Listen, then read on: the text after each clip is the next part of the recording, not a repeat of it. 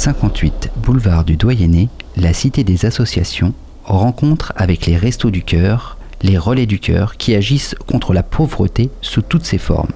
Les bénévoles distribuent des repas gratuits aux personnes démunies et participent à leur insertion sociale et économique. Éric Oriol, coordinateur logistique au sein de l'AD 49 Restaurant du Cœur. Donc ici, au sein de l'entrepôt départemental, on a pour mission de faire parvenir des repas sous forme de points. Au niveau du département, on distribue pour 27 centres, environ à peu près 50 000 repas par semaine. Il y a des centres de distribution et c'est eux qui sont en charge de distribuer aux personnes à servir.